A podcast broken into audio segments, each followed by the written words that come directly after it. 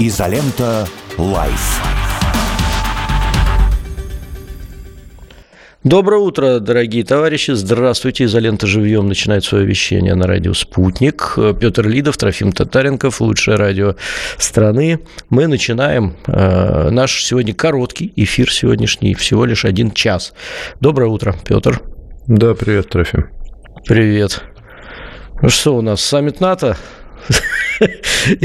Мне все люди с утра прислали замечательную фотографию, не знаю, можно ее, конечно, выложить у нас в эфире, э, про э, там, где стоит Зеленский на фоне людей, красиво одетых, в дорогих костюмах, э, в дорогих платьях, в хорошем месте, я так понимаю, это их вечерний ужин, и он стоит с таким страшным, абсолютно злобным каким-то лицом в зеленых штанах, в рубашке цвета хаки, ненавидящий весь мир. Я не знаю, может, это мастерство фотографа, конечно, который может показать... Э, ну, там скорее, скорее выбрать, потому что там снимаются очень много фотографий, и ты можешь выбрать практически любое выражение лица, потому что человек мимика меняется, то у него глаза ну, закрыты, в общем, то еще В общем, да. А-а-а. Ну, знаешь, как говорят, хороший фотограф испортит любую свадьбу, это же старый... Это правда. И вот поэтому, конечно, сейчас я эту фотографию отправлю к нам в чатик, чтобы ее можно было показать на экране, но, конечно, смотрится это как-то, мягко говоря, странно. У меня первая ассоциация, что его имиджмейкеры, ну, наверняка с ним кто-то работает. Я не думаю, что он сам проснулся с утра, выбрал себе одежду и пошел вот с таким лицом, э, поехал в Вильнюс. Это, мне кажется, не особо большой выбор. Так все одинаково примерно. Но кто-то же ему подсказывает, что нужно в хаке, что нужно в военной форме, что это вот сейчас ну, хорошо. я все-таки не так не, не, не Костюм не надевать, белое не носить. Помнишь, как в той рекламе? Мне кажется, это из мира каких-то иллюзий, что вот есть такие имиджмейкеры, которые всем все рассказывают. На самом деле, мне кажется, что... Но по моему опыту я никогда никому, вот, например, ничего не подсказывал, никто никого никогда ничего не спрашивал, и люди, в общем, сами все прекрасно понимают. А у него-то уж точно есть. Э, он сам имиджмейкер, не хуже другого, все-таки он профессиональный актер и много снимался и снимал, и, в общем, понимает, что надевать, мне кажется. Тут. То есть ты думаешь, что это его осознанный выбор? Ну, конечно. Вообще, а что, ну, не, настолько, что он там в этом в тяжелом пребывает похмелье постоянно. Вот это, кстати. он не смог штаны выбрать себе. Но мне кажется, слушай, ну, при всем неуважении к Владимиру Зеленскому, мне кажется, считать его каким-то умственно неполноценным человеком, неспособным выбрать себе футболку, мне кажется, не стоит. Угу. Ну, тогда Хотя более... не знаю, может быть, у тебя есть другая информация. Я, у меня я нет никогда, никакой... я никогда не видел ни одного человека в своей жизни, который бы спрашивал, а что мне надеть сегодня у, у имиджмейкера. Я просто не знаю, кто эти люди. Может быть, они есть. Может, у вас в Петербурге есть такие. Там у вас много интересных людей. Ну, значит, я пребывал в иллюзиях в некоторых. Знаешь, что вот э, серьезные люди, солидные, там, не знаю, публичные ну, политики. Ну, может, кто-то спрашивает. Они с утра просыпаются, к ним, выбрать, к ним приходят специально обученные люди и говорят, там, Иван Иванович, вот сегодня мы едем на саммит а, НАТО. Может быть, даже не уходят от них, понимаешь, специально обученные. Да, он с ними живет. Вот, это бывает. Встает рядом с кроватью. Вот, и говорит, Иван Иванович, нам сегодня на саммит НАТО, поэтому, пожалуйста, наденьте вот эту грязненькую футболочку с пятнышком на груди э, и вот эти вот штаны с оттянутыми коленками, которые будут вам очень сильно идти, складочки, чтобы побольше были на этих штанах, но специально, э, чтобы Не, казалось, что видишь, у него рубашка. С горных лыж спустились. Вот, э, Рубашка на выпуск. Маскирует живот. Живот втянут, кстати, это видно. Ну, не то, что втянут, но От этого лицо, кстати, наверное, такое Лицом просто, да, что-то он там делал, ну, так получилось. Это, в общем, не сказать. Но штаны, обрати внимание на штаны. Штаны приличные. А складки внизу тебя не смущают, как будто только что ботинки от горных лыж из-под них вынул? Нет, просто они немножко длинноваты ему и все, поэтому... Ну, раза в два, да. Вот. Нет, ну и ботинки слушай. какие-то ортопедические тоже очень у него такие. Э, мог бы надеть туфли в Кстати, давайте хаки. наших зрителей спросим, а нравится вам вообще вот э, такой образ Зеленского? Как вы считаете? Он... Ну, понятно, что это образ, что он, он же там в свое время клялся сначала из страны не уезжать, пока не победят, Потом он, видимо, поклялся ходить все время в стиле военном, пока не победят, вот, ну и так далее. И так, видимо, обречен, но вот из страны выезжать приходится. Наберите там 495 95 9102. Как вы считаете, политик должен одеваться? Надо ли галстук носить? Э, может быть, действительно все должны ходить? Вот кто в чем может, у кого какая повестка, тот в таком пусть и ходит. Веселее же будет на саммитах.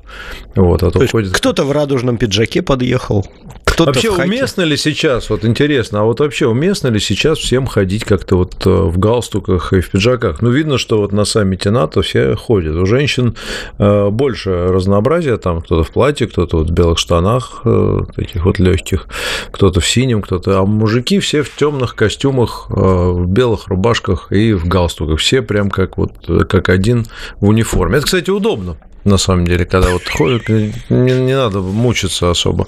Лучшая у меня была, конечно, жизнь в Индонезии. Когда я работал в Индонезии, то я ходил все время, у нас была форма, работал в компании Сампурна, прекрасная компания. Сейчас, кстати, Мария Захарова в Индонезии находится. И из Индонезии сегодня с нами связывалась э, с радио «Спутник» угу. в Джакарте. Я прям даже позавидовал, так мне хочется в Индонезию.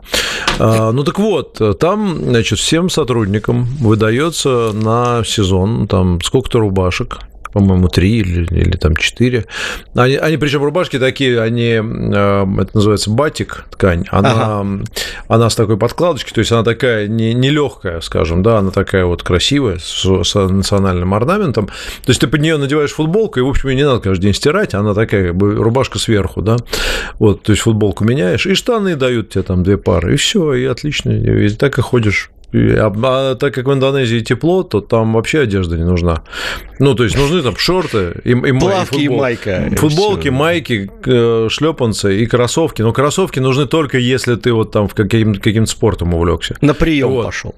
Ну, или ну, на прием нет, там, но там, может, какие-нибудь туфли и так далее. Но вот ага. Э, это, конечно, очень круто, когда тебе вообще думать не надо. Поэтому политикам думать не надо, Зеленскому думать тоже не надо. Ну, ладно, никто нам не позвонил, давайте мы... Как это? Fashion is my profession у нас сегодня Подключим начало. нашего гостя. Алексей, доброе утро. А, здравствуйте. Слышно? Здравствуйте. Всем доброе утро. Нормально? Отлично слышно. Давайте я тогда Прекрасно. Алексея представлю, а Трофиму дам возможность ему позадавать вопросы. Смотрите, я э, очень рад, что Алексею получилось э, выйти к нам в эфир. Алексей Харьяков. Я с Алексеем познакомился здесь у нас в деревне есть магазин, э, торгующий алкогольной продукцией. Ну, можно, можно так сказать, да, сельпо для тех, у кого, в общем, доход выше среднего. Вот, там, собственно, ну, продаются вина, продаются всякие там сопутствующие товары. И вот Алексей там Алексей, какая у вас должность? Я даже не знаю, вы там кто, директор? Это кавист называется, кавист. Кавист просто называется. Можно называть администратор магазина, это вообще не разных. Ну, в общем, не, не важно. Важно. Алексей, короче, разбирается в вине, в напитках, вот все может подсказать, рассказать. В общем, в ресторане это был бы сомелье там и так далее. В общем, вот человек, который профессионал в этом деле. Вот, ну и мы что-то так разговорились, и оказалось, что Алексей вот уже на протяжении последних полутора лет съездил сколько уже? 14-15 раз? А, не полутора, сейчас только поправочка год. Ну да, это если в год по один-два раза, это где-то 15. Уже сбился со счета, по-моему, сейчас был 16 раз. Вот да, 16 раз Алексей съездил на своем автомобиле в зону боевых действий, отвозя туда, собственно, то, что ребята собирают сами, то, что закупают и для бойцов, и для местных жителей. Вот. И более того, еще потрясающую историю мне Алексей рассказал вот о чем. Я просто в двух словах перескажу, а потом, может быть, дам вам слово, может быть, еще стоит поподробнее рассказать. А, по поводу того, что вообще он такой не один, и таких людей очень много здесь под Подмосковье, у нас город Красногорск э, здесь рядом, что очень много и бизнесменов, и общественников, и просто людей объединяются и занимаются, вот регулярно занимаются поддержкой. Таких людей, ну, просто там десятки. А просто ощущение есть в общественном пространстве, что либо этим занимаются какие-то там специально подготовленные волонтеры, либо, значит, какие-то обще... Э, такие прогосударственные организации, либо политические партии. А вот инициатива снизу, она как-то, на мой взгляд, остается недостаточно заметной, интересны, поэтому вот очень было бы здорово, Алексей, с вами поговорить. Расскажите, почему вы начали и как вы первый раз решили ехать, как вообще все это получилось у вас? Но оно, наверное, знаете, такой процесс подключения у каждого свой а, происходит вообще к этой причастность к происходящему, она а, каждого захватывает по-своему. У меня это произошло после объявления мобилизации, когда мне пришла повестка. До этого момента оно как бы происходило все где-то в стороне. А, когда была объявлена мобилизация, я повестку получил примерно в тот же день или на следующий, я не помню, но довольно быстро. А, соответственно, уже где-то в половину 12 ночи разбудили, довольно вежливо вручили, и уже к 8 утра я должен был быть в военкомате. А, я туда прибыл, пообщался с ребятами, которые были вместе со мной, мы прошли медкомиссию, но меня не взяли там по причинам здоровья и не служил. Но уже в тот же день я все равно понял, что надо как-то помогать, потому что мобилизировали обычных абсолютно людей, таких как мы с вами вообще. Можете выйти в любом месте на улице, оглянуться вокруг, вот такие вот простые ребята а, отправились э, на СВО. И, конечно же, ну, и часть, было часть, очень часть простых ребят в этот момент отправились в сторону Верхнего Ларса, тоже не надо забывать об этом. Ну, вы же, мы же сами выбираем, с кем мы, правильно? И где мы. Я выбрал да, я выбрал, что все-таки, ну, я как бы с теми, кто отправился в СВО. И э, сразу же ну, первое ощущение, то, что нужно сделать, это, наверное, отправить кому-то деньги. Я действительно выделил какую-то сумму, там, какие-то деньги, нашел знакомых, которым доверяю, вроде отправил им эти деньги, получил спасибо, и все. Ну, я не получил там удовлетворения от того, что я сделал. Вот. И параллельно мой э, коллега, мой компаньон, это блогер Достоверкин, он э, объявил, что нельзя просто так вот э, сидеть, и надо а, обязательно помогать своим, вне зависимости от того, как ты относишься к происходящему, к самому СВО и так далее. Есть э, самый главный, и мне кажется, это очень а, вообще правильное отношение ко всему этому. Независимо ни от чего, надо поддерживать своих. Ну, можно сказать, это все тот же а, лозунг «своих не бросаем». И он объявил сбор денег, что будет экипировать, э, экипировать, ребят, которые отправляются в СВО мобилизированных, и и э, я ему предложил помощь, может быть, сначала с отчетами или еще с чем-то. Э, он согласился, принял меня, и вот у нас появилась вот эта вот наша команда. Доста Help. И э, э, какое-то непродолжительное время прошло, я уже понял, что просто так сидеть, э, ну, собирать деньги, как-то куда-то их отправлять, закупать, это, конечно, хорошо, но все равно э, недостаточно, потому что э, хочется видеть, кому именно ты передаешь, э, как именно это происходит, и э, хотелось избежать вообще посредничества и вот этого вот, ну, как бы онлайн-режима, когда ты просто отправляешь деньги, а что с ним происходит, там непонятно. Но я думаю, многие с этим сталкивались. Это не секрет, что огромное количество организаций э, сборов, они ведут эти сборы, ну, не всегда честно, может быть, или не всегда, может быть, они добросовестно, но они сами не знают, куда отправляют и так далее. И я приобрел машину, и мы начали возить уже напрямую, то есть непосредственно прям в зону а, и боевых действий, и непосредственно в окопы возить, а, возить в расположение, там, ну, в расположение уже это не так часто это происходит, но старались перейти именно на процесс прямого вручения конечному получателю. И с тех пор мы только так и делаем. А, расскажите, да, вот мы поставили видео, как раз ваше, одно из ваших видео ранних июньских, поставим, просто чтобы люди видели, как это происходит, потому что здесь очень здорово снята вся поездка, то, как вы едете. А расскажите еще про Красногорск, вот то, что вы мне рассказывали, может быть, кратко, про людей, с которыми вы познакомились, как это выглядит, что это за люди, как они помогают, а, и, ну, действительно, на, насколько велико вот это вот народное движение, э, с вашей точки зрения, с чем вы сталкивались непосредственно? Э, ну, это первое впечатление, когда э, начинаешь интересоваться тем, а что, а кто этим занимается – а, а куда обратиться и так далее. И поначалу там происходит вакуум, потому что ты вообще не знаешь, а какие волонтерские организации нормальные, какие ненормальные. Может быть, какому-то блогеру отправить там или еще что-то. Есть известные блогеры, у которых есть, а, конечно же, какой-то кредит доверия. Но поначалу абсолютно вакуум. И постепенно вот так вот, когда занимаешься этим, а, ты как, как вода по капиллярам, ты знакомишься все с новыми, с новыми людьми. И, ну, как я вам рассказывал, вас это вдохновило там в свое время, какое огромное количество людей, так и меня а каждый раз. И до сих пор это вдохновляет. Вот недавно совсем написала э, девушка, зовут Наталья, это в нашу группу она написала, она из Митина. Наталья, она написала, привет, э, я тоже помогаю. Я не знаю, кто она, я так понимаю, у нее просто маленький ребенок, я так понимаю, она просто домохозяйка, воспитывает маленького ребенка, и она присылает фотку, у меня накопилось много вещей. Там вещей на половину комнаты. Э, это разные детские вещи, что-то, может быть, пеленки, там, одежда и так далее, но все это вполне может пригодиться, э, соответственно, для людей, беженцев, ПВР и так далее. Мы это все сразу же подхватили, отправили, уже отблагодарили.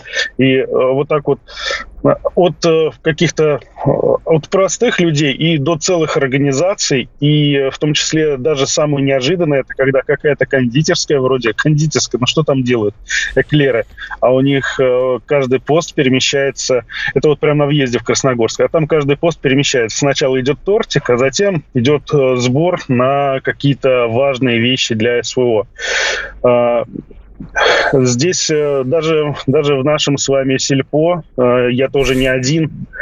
Там, э, как вы знаете, я говорил, там есть и девочки, которые помогают раненым в госпиталях. То есть это может быть не отправка в СВО, но это все равно помощь бойцам, которые уже вернулись с ранениями. Ну, я могу всех перечислить в целом, э, про всех ну, рассказать, но это займет ну, очень много времени. 7 минут, но просто это потрясает, конечно, что вы говорите. Кто-то там, значит, э, шьет, э, женщины собираются, шьют, нос, вяжут носки, кто-то действительно какие-то вещи, деньги собирает, кто-то занимается медикаментами, ну и так далее. А вообще вот вы наверняка тоже сталкивались, есть какой-то более крупный бизнес, который, ну, скажем так, активно участвует в этом финансово? Извини, Трофим, не даю тебе вопрос вопросу. Не-не-не, говори, говори, я слушаю с открытым ртом. Нет, ну крупный бизнес, конечно же, тоже. Ну или Дело средний, том, что... не знаю, не, не огромный, а какой-то такой вот, ну, который, не знаю, больше, чем магазин. Я постоянно сталкиваюсь, конечно же, крупный бизнес, там совсем другая, там другие объемы, и, конечно же, они, ну, они не совсем как бы участвуют вот именно в нашем э, вот этом вот маленьком таком движении. Мы же здесь маленькие люди, что мы можем набить? Мы можем набить грузом газельку какую-нибудь отправить раз в месяц. А крупный бизнес, он отправляет туда фурами, причем эти фуры, они комплектуются, они э, пломбируются здесь еще в Подмосковье, проходят по зеленому коридору. Там совсем другие объемы. Это я тоже сталкивался. У нас здесь ну, как я говорил, у нас же здесь не только э, маленькие люди. Здесь э, некоторые организации, у нас есть, например, организация КУДО, Федерация КУДО Подмосковья. Там как раз Алексей Борисович, я видел, э, затарил целую фуру, действительно, и поехал, причем на ноль, он поехал с, ну, я имею в виду передок, он поехал туда с музыкантами из э, разных известных групп, типа, по-моему, по-моему, с Лесоповалом ездил или еще с кем-то. Э, они давали представление ребятам, там очень счастливы все были. И там, то есть, совсем другие объемы, и это тоже вдохновляет, конечно же. Здесь вот про тех, что шьем для наших, вы сказали, если найдете, посмотреть вообще «Золотые руки ангела», они так называются, это даже, ну, это вроде как отдельная организация в Красногорске, но она как бы входит в, одну, в, одну, в один большой волонтерский холдинг, что ли. Вы если откроете «Золотые руки ангела», там список, наверное, э, ну, наверное, из половины городов страны. Там буквально в каждом. Есть город, есть швейная машинка, есть одна женщина, и уже там что-то делают. Там уже есть. Но, как правило, там много их. И у нас в Красногорске много, и везде. Это огромные объемы тоже ну, пошива и невероятно просто тоже женщины, вот эти вот золотые руки ангелы и шьем для наших, конечно же, очень много помогают. Как, как вы добираетесь? Расскажите. То есть вы садитесь, я, ну, мы вчера говорили, вы едете один. А сколько времени занимает примерно вся поездка? И, может быть, о каких-то впечатлениях ваших, ну, вот из последней поездки, общение с людьми, там, что говорят, как настроение и так далее. Что вас лично поражает, что-то удивляет до сих пор или уже ничего, может, не удивляет?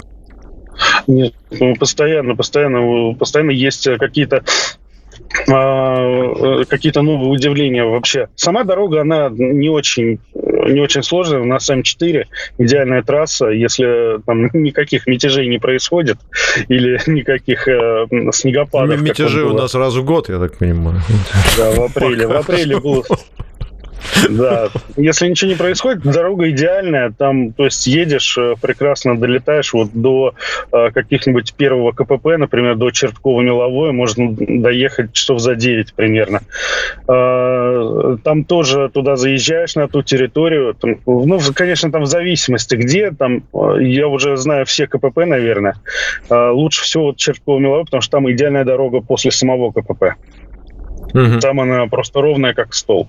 Потому что одна, одно из главных препятствий, когда ездишь э, в какие-то удаленные пункты, это необорудованные старые дороги, которые представляют из себя очень ужасное зрелище. Там, э, там время проезда удлиняется раз в 5 или в 6. Это вот самое главное препятствие вообще там на этой территории. Но большинство дорог уже отремонтировано и сделано даже лучше наших, там, потому что еще нету камер и довольно слабое движение. То есть можно ехать, э, ехать с хорошей скоростью и не встречая никаких препятствий, даже опережать искать особо никогда ничего не нужно. А, люди а, по-разному, есть очень э, разные территории, по-разному ко всему относятся, с разными настроениями, потому что есть а, старые территории ЛДНР, которые 8 лет уже с нами, а есть новые, присоединенные, там, конечно же, там есть разные отношения, оно довольно ну, полярные, бывают прям, прямо говоря, полярные, но в целом все достаточно мирно, и видна налаживающаяся мирная жизнь. Она постоянно видна, постоянно видно, как э, отстраиваются города Мариуполь постоянно, каждый месяц там можно приезжать, там что-то новое, что-то интересное. Есть, конечно же, грустные места, где уже практически все покинуто, ну, такая война просто идет. Как вы знаете, у украинцев каждый город это фортица. Фортица они mm-hmm. это называют. Фортецы, Примерно да. так же. Фортецы, да. То есть для них, э, если стоит дом, э, то это укрытие, вне зависимости от наличия там местных жителей. Это я постоянно с этим сталкиваюсь. Это один из э, главных таких элементов войны. То есть, если есть какой-то населенный пункт, в нем обязательно оборонялось ССУ и ВСУ до последнего вообще дома. Практически mm-hmm. всегда. И очень много жителей, конечно же, остались вообще без всего. И вот одна из одно из наших направлений это как раз помощь в доставке этих вещей туда, потому что вещей набирается много, а отвозить э, не всем получается. Ну, машин мало. Угу. То есть главная проблема это доставка все-таки, да? Ну, доставка. Ну, это для мирных жителей, потому что mm. мирного, мирного груза набирается огромное количество. Одна Москва, наверное, может обеспечить, наверное, не знаю, сколько процентов, 20-30 mm-hmm. нужды людей, потому что здесь, э, ну, действительно, здесь целыми газелями можно э, собирать э, люди, потому что добрые отдают, отдают много своих вещей. У нас буквально два или три дня назад было видео, из-под Старобельска женщина жаловалась э, по поводу того, как э, не обустроена жизнь, что она бросила в своем доме в Кисловке Харьковской области, она бросила э, свою швейную машинку. И ей сейчас нечем тоже помогать. Она тоже хочет помогать нашим войскам. Она говорит, говорит, хочется танки мыть, давайте поставим мойка танков объявление, я буду здесь мыть танки. Или говорит, вот жалко нету, жалко, говорит, нету швейной машинки, она для них вышивала разные вещи, что они хотели. Вот и уже сегодня, точнее уже вчера, эта машинка, которую она хотела, она уже нашлась. Она просила только не электрическую, у нее была механическая подольская. Не поверите, нашлась практически новая Алексей, вынужден машинка прервать вас, потому что нам время уходить на новости. Напомню, что был Алексей Харьяков, волонтер команды Доста Help, ну и, можно сказать, бизнесмен из Подмосковья. Такой же расхожий образ, но большой молодец, и спасибо, что рассказали. А, значит, Доста Help, телеграм-канал, подписывайтесь, кому интересно, смотрите, включайтесь. А, Алексей, спасибо вам. А на радио «Спутник» спасибо у нас новости. Изолента «Live».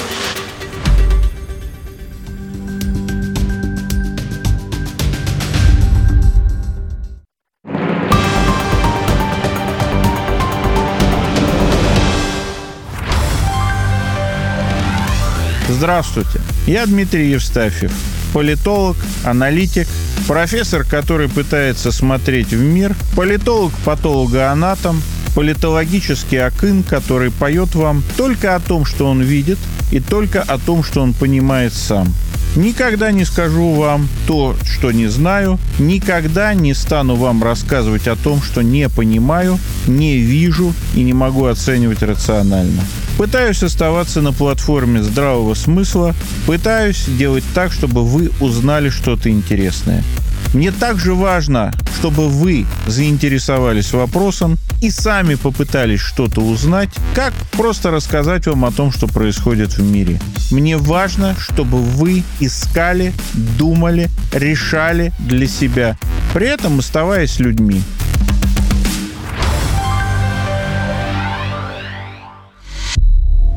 Есть что сказать? Говорите. Плюс 7 495 95 95 91 2. Вопросы ведущим. Ваше мнение. Ваше слово. Нам важно это слышать. А еще пишите на WhatsApp. Плюс 7 968 766 33 11.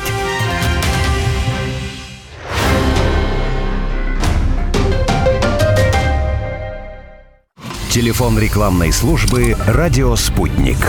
Плюс 7 495 950 6065. Радио «Спутник». Новости.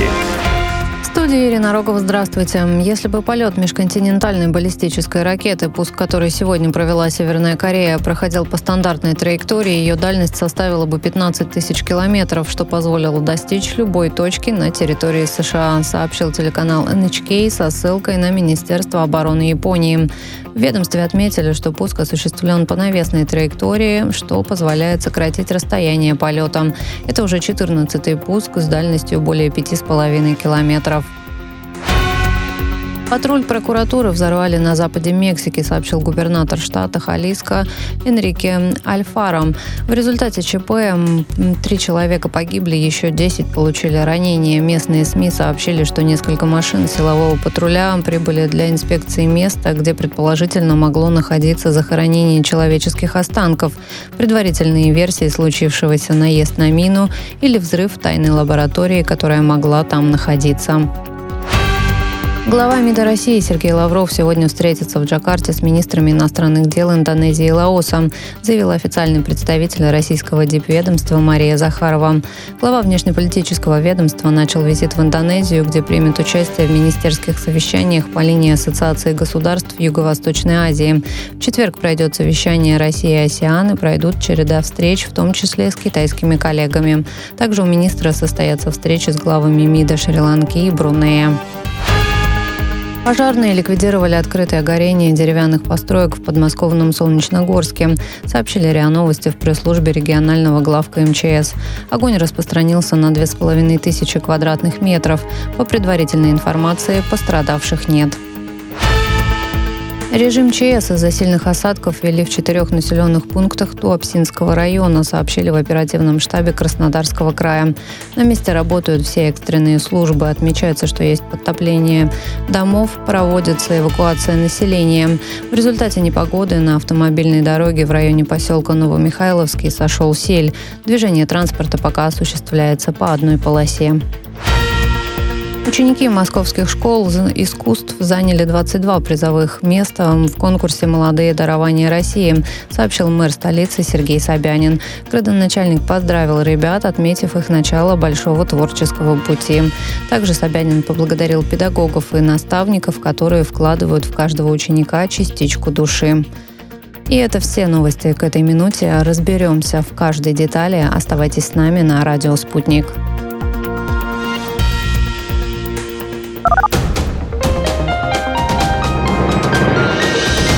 Следующий выпуск через полчаса на радио «Спутник».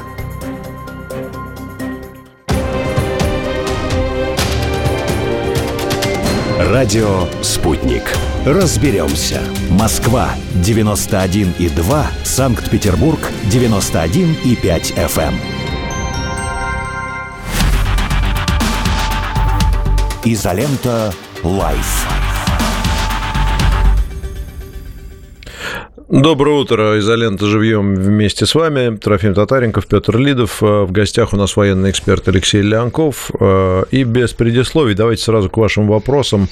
Э, в Изоленте плюс два вопроса есть. Николай Филимонов. Интересует мнение о появившихся у противника на Украине ракетах Storm Shadow. Некоторые популярные анонимные телеграм-каналы разгоняют зараду о том, что наша система ПВО пока не научились с ними бороться. Эти системы создают серьезные проблемы нашим штабам, тылам и коммуникациям операциям. Могли бы рассказать подробнее о них, насколько они хороши, если они у врага в достаточном количестве, и может ли наше ПВО им противостоять? Да, действительно, появление крылатых ракет Storm Shadow, а сейчас еще на подходе скальпы, хотя они уже применялись в ходе боевых действий, э, предназначались эти ракеты, понятно, для удара по нашим тылам, как говорили э, специалисты зарубежные и разгоняли волну у нас здесь. Но эта ракета нам известна, мы ее сбивали, точнее, наши комплексы взбивали еще 14 апреля 2018 года в небе Дамаска. А, там сбивались как раз вот эти скальпы, которые французы э, запускали с корабля морской вариант и с истребителей «Рафаль» воздушный вариант. А, ракета крылатая дальнего действия, дальность ее поражения составляет порядка 560 километров. По некоторым данным может доходить и до 600. Боевая часть от 500 до 700 килограмм – Ракета совершает маршевый полет по замысловатому маршруту на высоте 150-300 э, метров. перед атакой на цель снижается до высоты 50 метров. Э, ракета выполнена по технологии стелс, имеет инерциальную систему. Storm Shadow привязывается к GPS – а, например, скальпы не, GPS не имеет, имеет полетное задание, которое четко выполняет. В принципе, а, это такие характеристики. Но наши зенитчики их очень хорошо сбивают. И вот, например, только во время так называемого контрнаступа а, было сбито 27 подобных крылатых ракет. Это я не считаю те вот, скажем, обстрелы, которые этими ракетами проводились по другим направлениям, на Донецком направлении, когда вот, вот по Луганску стреляли и другим местам. То есть результат э, по сбиванию этих ракет есть. Конечно, они применяют хитрую тактику, но боевые расчеты наши срабатывают четко. Сбиваем мы их э, с помощью таких зенитно-ракетных комплексов, как Тор М2 и Бук М2, М3. Угу. То есть они изначально, эти комплексы предназначены для э, работы с крылатыми ракетами? Не, ну, это просто их из, как говорится, вообще Тор М2, он так называемый последний рубеж, он должен охранять э, самые важные объекты, а даже зенитно-ракетные комплексы и системы, которые перезаряжаются, ну, это имеется войсковой ПВО. Поэтому крылатые ракеты – это его основная боевая цель. Угу. А да, Петр, да, второй там еще вопрос. Да, да, второй зачитаю, но он довольно, он больше похож на утверждение, но тем не менее, просто ради спортивного принципа. Яна Синчерита, а, официальный представитель Госдепа Мэтью Миллер заявил, что Украину сейчас не возьмут в НАТО, чтобы не втягивать США в конфликт с Российской Федерацией. Можно ли называть НАТО негласной империей США? А, ведь это заявление явно подтверждает, что воля интересы США на первом месте в НАТО. Ну, тут, мне кажется, ответ очевиден. Нет, здесь, здесь, здесь ответ очевиден, потому что все НАТО создано э, на основании договора, который носит название Вашингтонский. Главный бенефициар НАТО – это все-таки Соединенные Штаты Америки. Именно они единственное государство, входящее в этот блок, которое применяло пятую статью. Больше никто из членов НАТО эту статью, как бы он ни хотел, применять не смог. То есть это главный рулевой, главный хозяин НАТО. Это Соединенные Штаты Америки. Ну, ну есть точки... у него подручная Великобритания, например. Но ведь и с точки зрения вооруженных сил, которые как бы входят в НАТО, дислоцируются там, скажем так, в регионе, хотя там уже гораздо шире все США, ну, наверное, я, я не знаю, но я предположу, процентов 80 составляют и мощи всей НАТО, и бюджета, и всего остального. И руководство, кстати, тоже. Именно так, именно так. А сейчас, э, благодаря вот этой новой стратегии НАТО 2030, к 2030 году вся Европа будет полностью зависеть от техники вооружений, поставляемой из США. То есть э, заводы будут на территории США, на территории Европы будут всякие обслуживающие, э, эксплуатирующие технику предприятия. Америка будет раздавать это оружие своим сателлитам, которые будут выполнять их волю. И блок НАТО к 2030 году превратится в трансатлантический блок который будет действовать не только в Европе, но и в Азиатско-Тихоокеанском регионе. Кстати, оттуда придут новые члены. А, в НАТО это будет э, Южная Корея, это будет Австралия, Новая Зеландия и Япония. Угу. То есть это уже ну, вопрос решенный, да? А, как бы. На этом саммите были представители этих стран, я думаю, там а, с ними понятно. провели соответствующие консультации. И сейчас они будут э, к 2030 году готовить свое государство к вступлению в блок НАТО. Интересно. Да, ну и по поводу руководства тоже, мне кажется, тут важно не питать иллюзий, потому что Столтенберг и персонажи типа него, генсеки, это как бы такой, ну, скорее, э, представитель организации. Да, ну, да. А, а командование генерала, которое командует вооруженными силами вот по регионам, там же есть группы, да, у них какие-то региональные, да. они все, по-моему, американцы там. Да, все американцы в объединенном командовании штабов в Европе, американцы а в Индо-Тихоокеанском регион, да, американцы, но они везде, скажем да, так. Да, то есть... А мало того, вот этот блок Аукус, который тоже был создан, это будет надблочной системой, то есть туда вошли только англосакские государства, это Великобритания, США, Канада, э, Новая Зеландия и Австралия. Это будет, как говорится, особый блок, который будет стоять над блоком НАТО.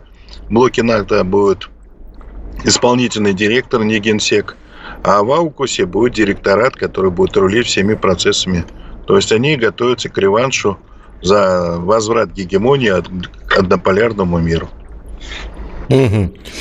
А что мы можем противопоставить этому всему? Россия и страны, которые вокруг России, либо наоборот, там, Китай и страны, которые вокруг Китая. Как это все сейчас смотрится со стороны?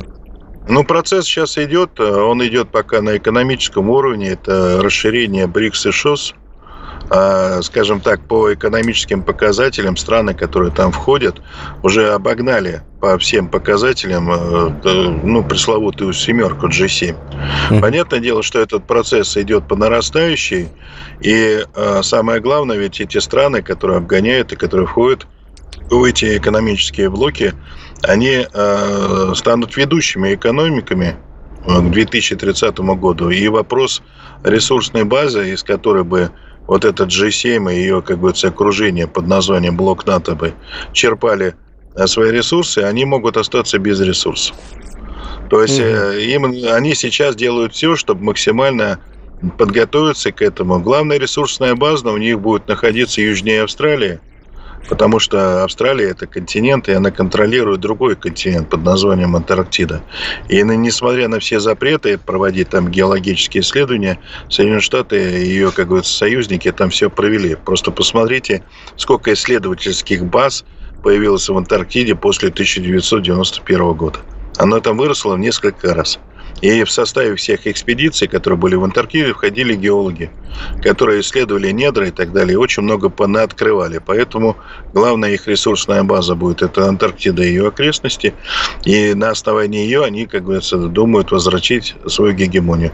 Мы же, как говорится, благодаря экономическим связям укрепим наши союзы, прежде всего экономические. Ну и, понятное дело, всякая экономика требует защиты. Появятся и военно-политические союзы.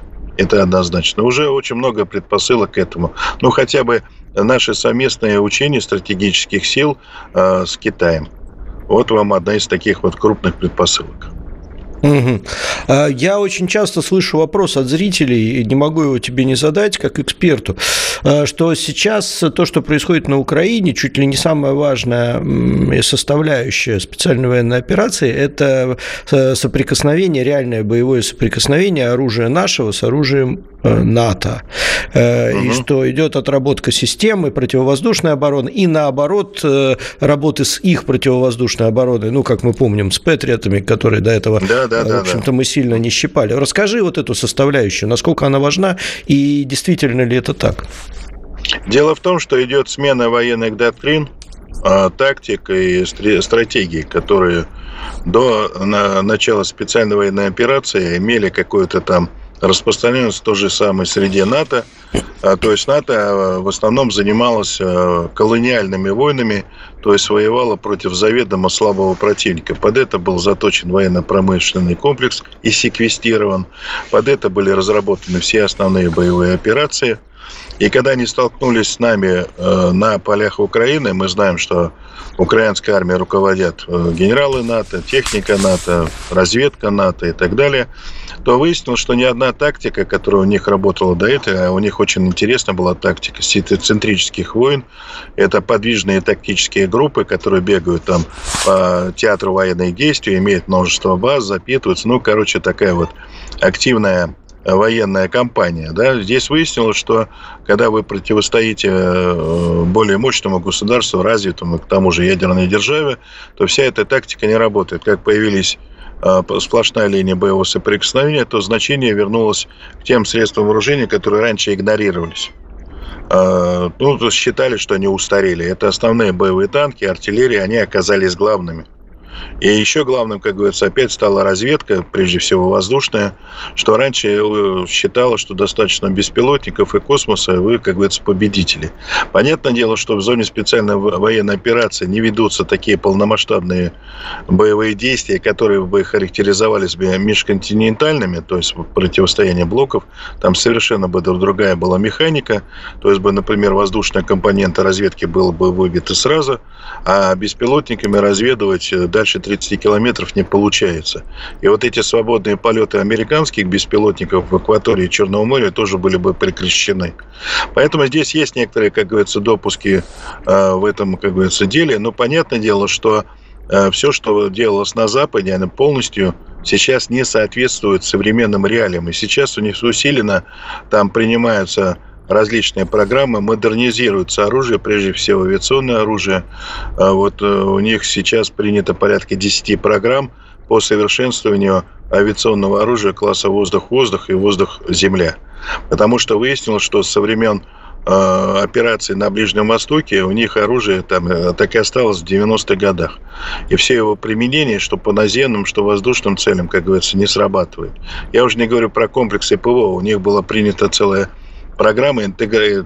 создания так называемой интегрированной системы ПВО, ее модели они обкатывали э, на э, полигоне под названием Украина, выяснилось, что мы эту модель быстренько разгадали и щелкаем это ПВО так, так быстро, что у них там самым мощным, ну или, скажем, самым массовым остаются только ПЗРК.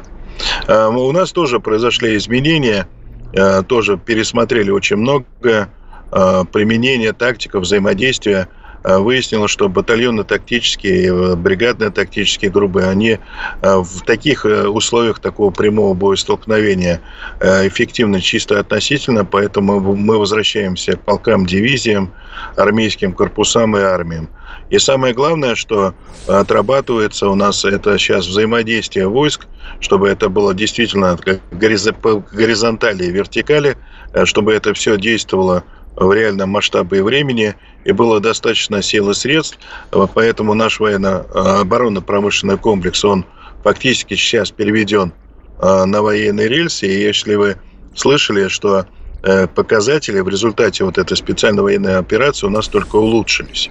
Вот я То хотел у тебя на... как раз спросить это следующим вопросом, э, вот под, под предраскрыть. Вчера Сергей Кожугетович, извини, что перебил, э, вчера mm. Сергей Кожугетович как раз озвучил цифры увеличения производства по разным отраслям ВПК, да, и производства разных боеприпасов, и танков, там, да. и самолетов, и всего прочего. Цифры какие-то нечеловеческие, в три раза, там, в пять раз, в десять раз, да, вот ну это да, вот боеприпасы базы в 10 раз беспилотников. Это же не эффект низкой базы, да? Я правильно понимаю? Нет, это, нет, это, нет, это нет. реально большие цифры. Это реально большие цифры. Когда говорят, что боеприпасы увеличились производство в 10 раз, то это, скажем, у нас так расчетное было примерно 1 миллион боеприпасов. Вот 10 раз, это считайте 10 миллионов. Вот. Понятное дело, что большая часть э, пойдет в зону специальной военной операции, э, пойдет на пополнение складов, потому что склады когда начинаются боевые действия, является основным источником э, для того, чтобы запитывать все огневые наши средства для ведения массированного огня по противнику. А, что-то пойдет э, на учебные, как говорится, цели, и учебная подготовка будет пересмотрена. Если раньше был один расход боеприпасов, теперь учебной подготовке будут расходовать столько боеприпасов, сколько надо, чтобы получить отличных артиллеристов, отличных стрелков, отличных минометчиков отличных танкистов, чтобы э, на поле боя их расход боеприпасов был в соответствии с мастерством, чтобы на подавление огневой точки тратилось там 3-5 боеприпасов, а не 40-50. Вот я про что говорю. Угу. Поэтому здесь все пересмотрено. Также было э, пересмотрено все ну, по выпуску техники, прежде всего вертолетная техника, бронетанковая техника. Это две основные боевые единицы, которые используются э, в военных действиях на сухопутных ТВД. То есть, угу. понятное дело, что танки это основное средство прорыва. А без них, как говорится, шли какие-то прорывы э, линии боевого соприкосновения, фланговые маневры, охваты группировки противника э, достаточно сложно. Так же, как и без авиационной поддержки, которую оказывают вертолеты, которые у нас сейчас, в принципе, оснащены всеми средствами э, подавления как на живой силы, так и бронетанковой силы противника, ну и могут даже бороться с воздушными целями, в том числе и с беспилотниками, ну, крупными имеется в виду. То есть вот тоже там увеличено вот это также увеличено, конечно же, то, что сопровождает пехоту, его основная а, огневая поддержка, это БИБ, БМП, ПТРы. Все это, как говорится, вот так ложится в канву. Очень много, конечно, еще осталось за кадром. Это изменения в системах залпового огня, это предпочтение, отдающее э, высокоточным боеприпасам. Вот появился у нас Краснополь М, для наших э, артиллерийских комплексов и Краснополь М2, который мы поставляем э, с артиллерийскими комплексами э, на экспорт, то есть тоже идут такие изменения. Все понимают, что, конечно, массовый расход снарядов – это дело хорошее, но лучше, когда все снаряды попадают в цель.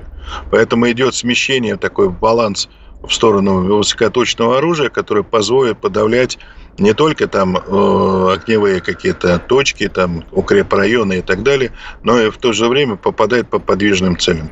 Все понимают, что 50, 152 миллиметра снаряд, попадающий в башню танка, превращает его в братскую могилу вместе с танкистами.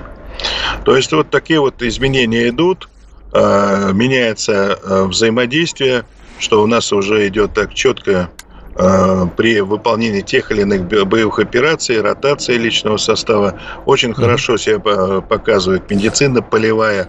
Именно полевая медицина является тем самым передним краем, который в первую очередь спасает жизни наших военнослужащих. Именно от них э, зависит тот показатель, который любит приводить Министерство обороны, это минимальная потеря с нашей стороны. То есть мы видим, что военная машина у нас сейчас опять смазали, покрасили, что-то добавили, и она заработала на полную мощь. После того, как мы вышли из договора по обычным средствам вооружения в Европе, количество вооруженных сил у нас будет расти, потому что мы видим, что НАТО уже открыто, ничего не скрывая, говорит о том, что оно собирается воевать с нами – и строит поэтому иллюзию, что вдруг они передумают, э, я думаю, не стоит. Нужно заниматься укреплением наших границ и расширением наших огневых возможностей, то есть расширение нашей армии и военно-промышленного комплекса. Ну да, а, да. если кто-то обещает тебя убить, то будь уверен, он попробует это сделать. Да, кстати, да, это ты процитировал э, одного э, человека, который был в заключении в концлагере фашистской Германии. Человек, угу. я не помню его имя, но он по национальности еврей.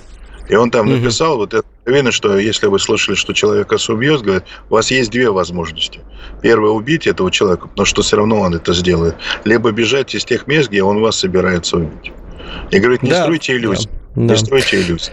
Смотри, два вопроса еще мы успеем. Пять минут у нас осталось. Первый вопрос, который всех волнует очень сильно, это кассетные боеприпасы, э, про которые сейчас идет речь. Ну, это очередная какая-то очередной фетиш, который они забросили, они, я имею в виду западники, на э, заклание, ну, грубо говоря, на ниву э, контрнаступа и прочих всяких разных вещей. Да и там внутри этого вопроса еще один вопрос. Сейчас некоторые специалисты сказали, что эти кассетные боеприпасы, под ними скрывается как бы тема разминировать наши минные поля, которые им очень сложно разминировать этими, с помощью этих кассетных боеприпасов, э, роняя, роняя их на эти минные поля. Все, я понял. Вот, ну, Давай, да, расскажи. Значит, угу. кассетные боеприпасы, нужно понимать, это специализированный боеприпас, который действует на вооружение военную технику, находящуюся вне укрытия. То есть на открытой местности. Вот идут, наступают, вот по ним кассетные боеприпасы отрабатывают с высокой эффективностью. Они накрывают площадь, поражают осколками личный состав и кумулятивными суббоеприпасами, которые попадают на военную технику в хаотическом порядке, могут ее обездвижить, подорвать там или что-то сделать. Если же э, это происходит в обороне, то есть техника укрыта, люди укрыты, то эффективность кассетных боеприпасов минимальна. Самое страшное, что делают кассетные боеприпасы, это когда ими стреляют по гражданским. И Украина с начала специальной военной операции активно применяла вот эти кассетные боеприпасы и по нашим населенным пунктам, и по своим. Я приводил всем пример Харьков в начале специальной военной операции, когда на улицах Харькова валялись не разорвавшиеся суббоеприпасы от ракет РСЗО, которые Украина а, пыталась применять по а, тем нашим военнослужащим, которые заходили в город. Ну и заодно, как говорится, по мирным жителям. А, характерным примером этих боеприпасов были лепестки. Это вот как бы система да. минирования, э, экстренного минирования перед наступающими порядками. Когда падает все в траву, вы его не замечаете, наступаете, и далее понятно, что происходит. Вот. А, а применяли они все хаймарсы, которые прилетали по гражданским целям, они же были не только осколочно-фугасные, с ними прилетали и кассетные разрывались, э, наносили максимальный урон все, кто оказывался вокруг. Э, и мы знаем вот эти вот цифры, печальную статистику гибели гражданского населения во всех тех э, районах, которые присоединились к Российской Федерации. То есть появление снарядов, да, единственное его отличие от тех, те реактивные снаряды мы могли сбивать, э, снаряды 155 миллиметров сбивать достаточно сложно.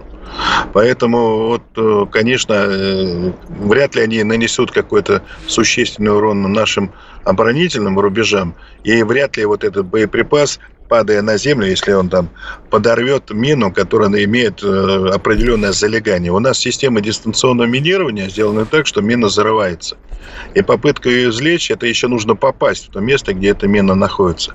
То есть это не та система разминирования, которая у нас ну известна, да. УР-77. Угу. Это немножко, скажем так, но вероятность попадания в мину таким боеприпасом, но меньше 1%. Поэтому как угу. система разминирования, она, как говорится, ну, нулевая. Ну, все понятно, вопрос снимается. Может, разминируешь, а скорее всего и нет. А можно да, еще да, один да, вопрос задам, да. пока две минуты есть, вернее, ну, короткий, хотя бы, хотя бы быстро. По, как вы видите вообще стратегию действий Украины? А, ну, вот это вот наступление идет, что дальше-то будет? Ну, смотрите, что произошло. Ведь сейчас закон, практически закончился саммит НАТО, который подвели неутешительные итоги для Украины. Наш министр обороны тоже подвел. Ну, 1240 44 э, боевой техники, 26 тысяч человек. Это примерно половина всего, что мы обсуждали перед началом этого наступления. Я думаю, у зарубежных партнеров Украины статистика еще более печальная. Поэтому они сейчас а, будут сосредотачиваться на том, что и поставлять вооружение. Украина будет как-то сам разгребать. Вот особо какие-то а, активных помощи в виде советников, наемников, скорее всего, Украина не видит. И вообще Украину будет списывать. А будет давать ей столько оружия, чтобы она еще как бы трепыхалась, сопротивлялась. Поэтому, скорее всего, активных наступательных действий масштабных уже не будет. Будет в основном оборонительные бои, но Э, с низким, э, скажем так, квалификацией э, персонала, который будет сражаться на стороне Украины. А у нас же сейчас профессионализм растет, так что сейчас час весов склоняется в нашу сторону. Я думаю, что мы перейдем из оборонительных действий к наступательным, будем действовать аккуратно, чтобы не давать противнику возможности превращать города в так называемые укрепрайоны, где они будут прикрываться гражданами как живым щитом. Спасибо большое. Алексей Леонков был у нас в гостях, э, военный эксперт. Мы на этом заканчиваем сегодняшнюю нашу работу. Новости на радио «Спутник». Всего вам доброго.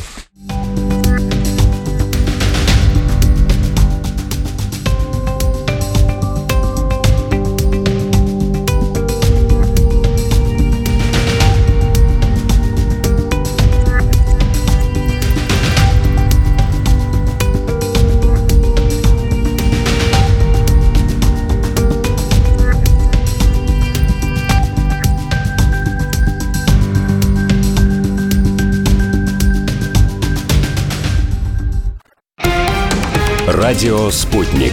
Новости. Студии Ирина Рогова, здравствуйте. Если бы полет межконтинентальной баллистической ракеты, пуск которой сегодня провела Северная Корея, проходил по стандартной траектории, ее дальность составила бы 15 тысяч километров, что позволило достичь любой точки на территории США, сообщил телеканал NHK со ссылкой на Министерство обороны Японии. В ведомстве отметили, что пуск осуществлен по навесной траектории, что позволяет сократить расстояние полета. Это уже 14-й пуск с дальностью более 5,5 километров.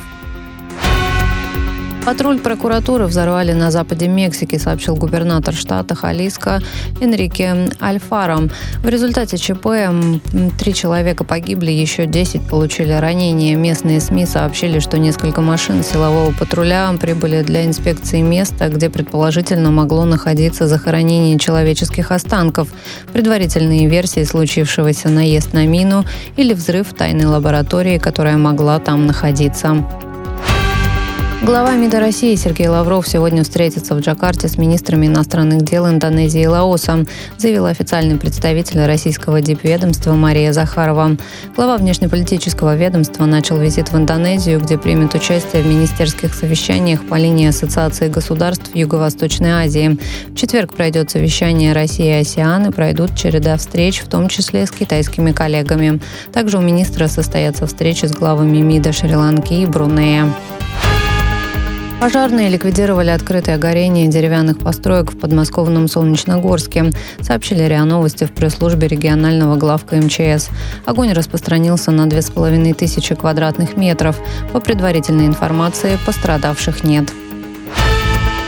Режим ЧС из-за сильных осадков ввели в четырех населенных пунктах Туапсинского района, сообщили в оперативном штабе Краснодарского края. На месте работают все экстренные службы. Отмечается, что есть подтопление домов, проводится эвакуация населения. В результате непогоды на автомобильной дороге в районе поселка Новомихайловский сошел сель. Движение транспорта пока осуществляется по одной полосе. Ученики московских школ искусств заняли 22 призовых места в конкурсе «Молодые дарования России», сообщил мэр столицы Сергей Собянин. Градоначальник поздравил ребят, отметив их начало большого творческого пути. Также Собянин поблагодарил педагогов и наставников, которые вкладывают в каждого ученика частичку души. И это все новости к этой минуте. Разберемся в каждой детали. Оставайтесь с нами на радио «Спутник».